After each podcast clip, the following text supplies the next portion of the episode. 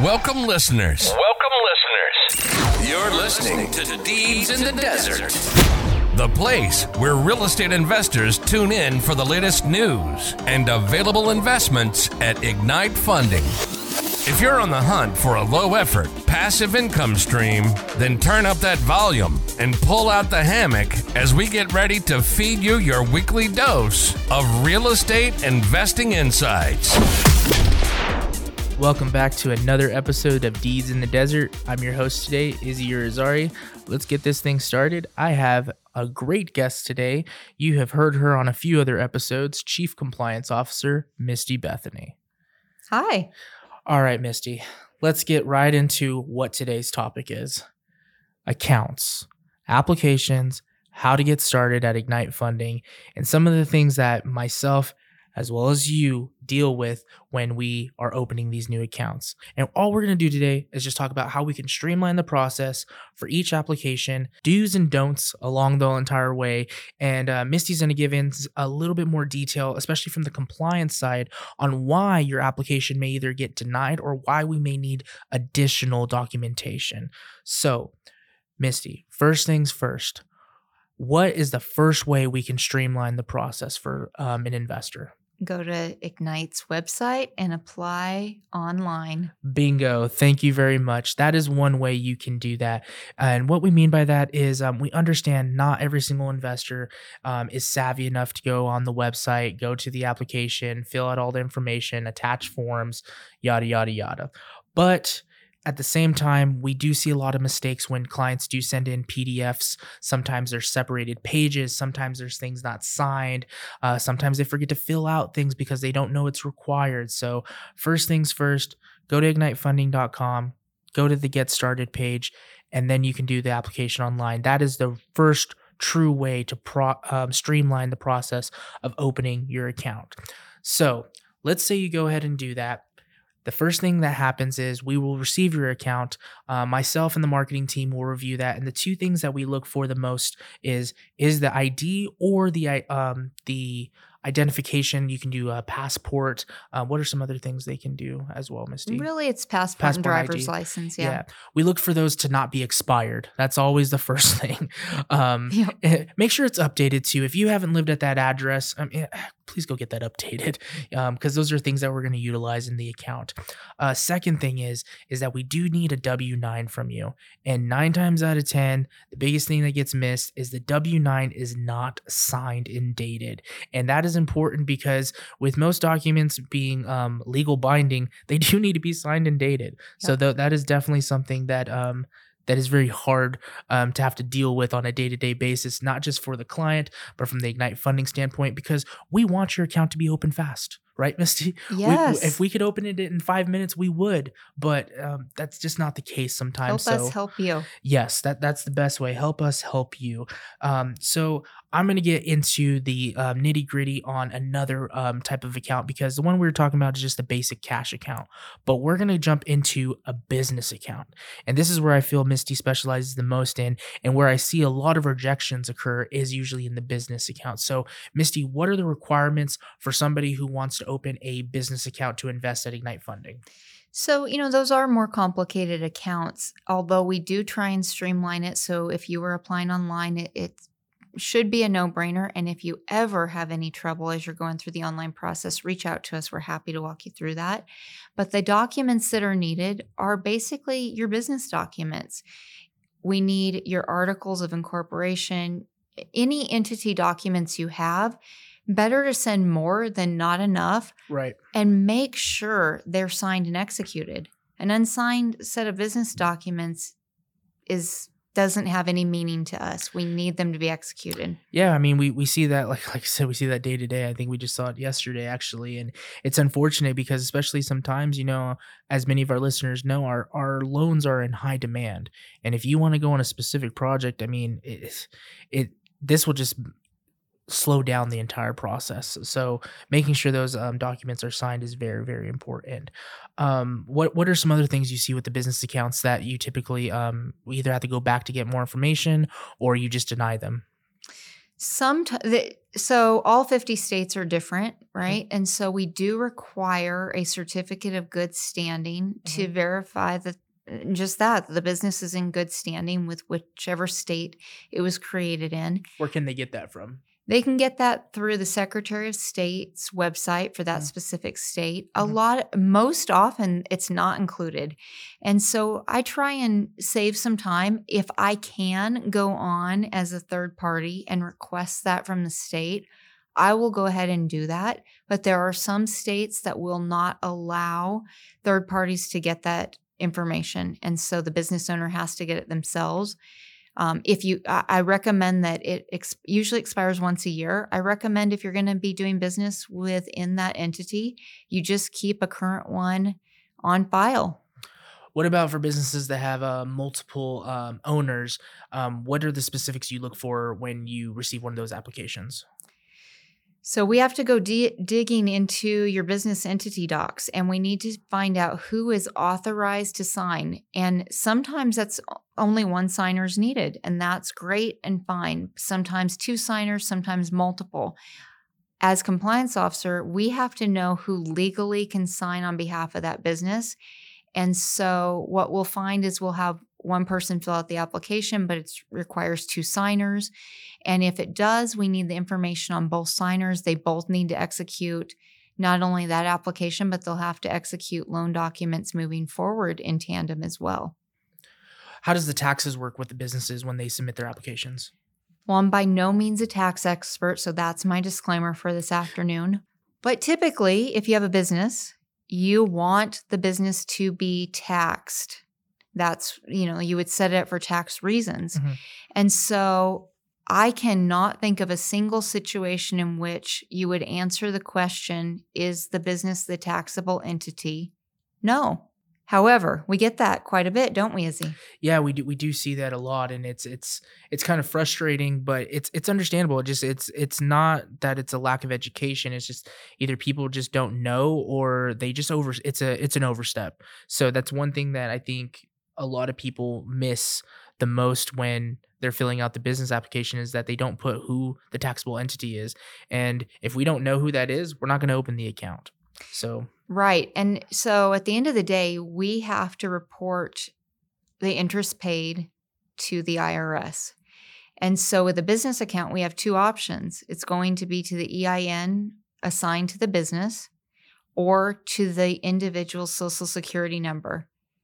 I do, cannot fathom any reason why an individual would want to be personally taxed when they have created a business. But I will say, and I don't want to jump ahead and complicate matters, a lot of our more savvy investors have what we call checkbook LLCs. Oh yeah, that was the next thing I want to jump into. Okay. Yep. And so those are are actually set up on our end as a business account. So they're not IRAs because checkbook LLCs are held in IRAs but people assume it's going to be an IRA custodial account. Right. And it's the form is different than our custodial form. So those would typically be set up as a business account. Okay. And so I think that as they're going through filling that information out and they get to that question that says, is the business the taxable entity? They're saying, no, it's in my IRA. But in reality, yes, the business is the taxable entity because they do not want to receive that 1099 to their personal social. Correct. They definitely want it to go through the custodian. And, you know, there's those more savvy investors have more complicated taxation issues that I'm sure that whoever they're working with can help guide them through as well. Let's jump into uh, IRAs um, since we're on that topic. Um, IRAs, I personally, this is just my own opinion, I think they're one of the easiest uh, accounts to open up, yes. especially if you're working with one of the six custodians we currently work with as of today. Um, the reason being is that the six that we have understand our process, they understand real estate, and they also have all of our documents on file and vice versa. So that helps with the streamlining of that. Typically, when you're submitting an IRA, whether you're at one of the six, any of the six that we work with, uh, you submit the application, the only real additional piece of information that we need aside from your account number at that custodian is um, uploading your ID, yeah, your driver's license it. or passport, um, and that that's pretty much it. Um, from there you've already done all the hard work by having the IRA. So um, it's it's pretty simple to open. That account Um, gets opened in two minutes.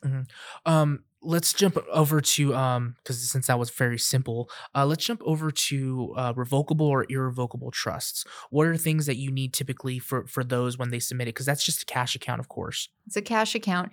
It's very similar in in the paperwork requirements to a business account. So same thing. Trust documents are key because every trust is written differently. And so I need to know who the signers for the trust are. Sometimes trustees can act independently, sometimes they cannot. So I spend a lot of my time reading through those trusts just as much as I do business entity documents. And that's really the the key factor.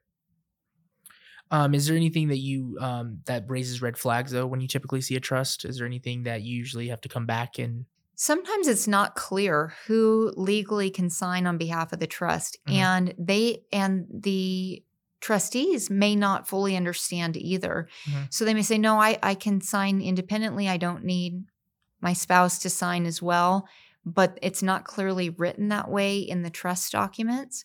And so that's the one thing I would just, you know, review your trust documents, make Mhm. sure it is doing what you want it to do, and if necessary, make an amendment to the trust. Well, I was about to actually talk about amendments. Um, do you suggest people every time they do amend give us the most updated trust documents? Absolutely. Very important to do that. Yeah, so for those investors that we do have out there, if you are investing with Ignite Funding and you and you haven't actually d- uh, done so, and you, um, I would definitely send us over any updated trust documents that you have, because um, for those that do use those, I mean, you can update those as, as much as you would like. I Yeah, mean, all the dates are on there. I mean, whether you're adding in children, you're adding in assets, um, you're you're shifting who the trustees are, anything that you're doing, um, please always update that. And that doesn't just go for trust documents. That goes for anything. If you're investing in Ignite Funding and you you decide to move, that's a big thing. If you change your phone number or your email, those are very big things because then we can't reach you. Um, or your bank account or, number. or your bank account. Yeah, please. Oh, let's. You know what, Misty? Let's just jump right into that next. banking information. So you've opened your account, you've streamlined the process, you've listened to everything Misty and I have told you to do today, and now it's time for you to invest. Everything's going great, and this relates to filling out your application correctly. We understand we're human, there's errors that occur, but if you want to ensure you're going to get your interest payment, please make sure the banking information you've provided us is accurate. Making sure that there's no digits missing, making sure there's no added digits, making sure the bank routing number, everything in general is exactly what it needs to be. Because we do see that often. You know, a lot of people do um, mistype, and we understand that does happen, but that is a very key key component to making sure that you do get your interest payments. Yes. And a quick tip for those who may not know routing numbers are always nine digits. So if you ever Oh. wonder which one's your account number and which one's your routing number, well, nine digits is a routing number. Well, there you go. The universal. Uh, that's pro tip. I appreciate that, Misty. Nine digits for the routing number. That's really good to know. Um, last thing I want to leave you before we um, get off today's episode is: um, Are there any potential? Um, are there any potential drawbacks from having a joint account? And what I mean by that, there's a cash account. It's a simple cash account, but a joint account doesn't have to be a spouse. It can be, you know, a brother and a sister, sibling, um, not just siblings, aunt and uncle, it, whoever it is, two people. But are there any drawbacks to opening a joint account? Well, I mean it's it's the time and efficiency, right? And Mhm. and that's up to the individual. So the drawback would be that if you have a joint account, you b- must both sign and execute all of the documents every single time. So not only the loan documents but the special power of attorney, any subsequent documents that would would be sent out after the fact. And as long as you understand that going in and that's what you want, then that's great.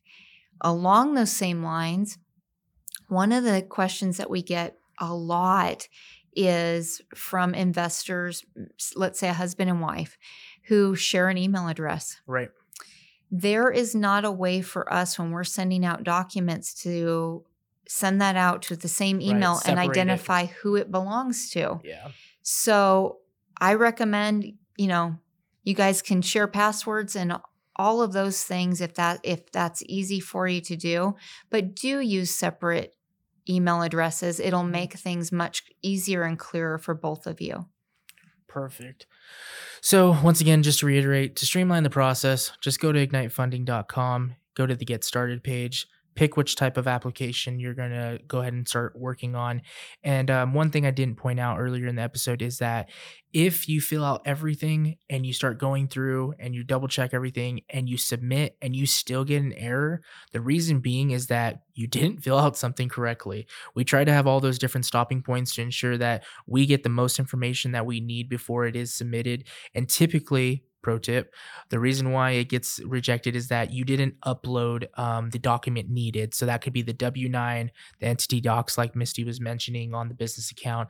That can be an ID, whatever have you. But those those are required fields. So if you don't do that and you're getting a, a blocked, um, a red X on something, that's why it's not going through. If you do happen to get um, everything submitted, you will receive a pop up page that tells you your Ignite Funding application has been submitted. Please wait 24 to 48 hours to process, and you will hear from an invest. Uh, you're either your investment agent or a representative from Ignite Funding. You will also receive a confirmation email sent directly to the email that you did provide. If you do not see that, check your spam, check your junk folders. Um, something's got to give on that, but we do make sure we get that confirmation email out to you. Um, and that's that's about it. I mean, it does take about 24 to 48 hours to open an account, but as we said in the episode, all the little things, the drawbacks, the little nuanced things that we need here can prevent that from happening and prolonging your time to invest at Ignite Funding. And one thing I would add too, if you do have a more complicated situation, a mm-hmm. business or a qualified plan that you're you're just not quite sure how to fill that application out, just stop, send it send us those documents, the entity yeah, documents definitely. or the plan documents if it's a qualified account, and I am happy to look at those and let you know exactly which application to use and what subsequent documents we may need. It'll save you a lot of frustration and me too. Yeah, I was about to say it save everybody know. in the and everybody that's involved a lot of frustration. So that that's a great way. I'm glad uh, Misty pointed that out. So um, that's that's why she does what she does. So if we didn't cover something or you have additional questions, just go ahead and feel re- free to reach out to us at info at ignitefunding.com. Misty, myself, or another representative will be able to help you streamline that process and get you in investing and earning those double digit returns that you not only want, but deserve. Thanks again for listening to this episode on Deeds in the Desert. We'll see you guys on the next one. Thanks for joining us this week on Deeds in the Desert where short term investments meet long term investors. We hope you enjoyed the content so much that you share it with all your friends. Who doesn't like learning about passive fixed income, right? Still hungry for more education? Visit our website at ignitefunding.com. Or if you're ready to take the leap and start investing, give us a call at 702 761 0000 and schedule a free investor consultation.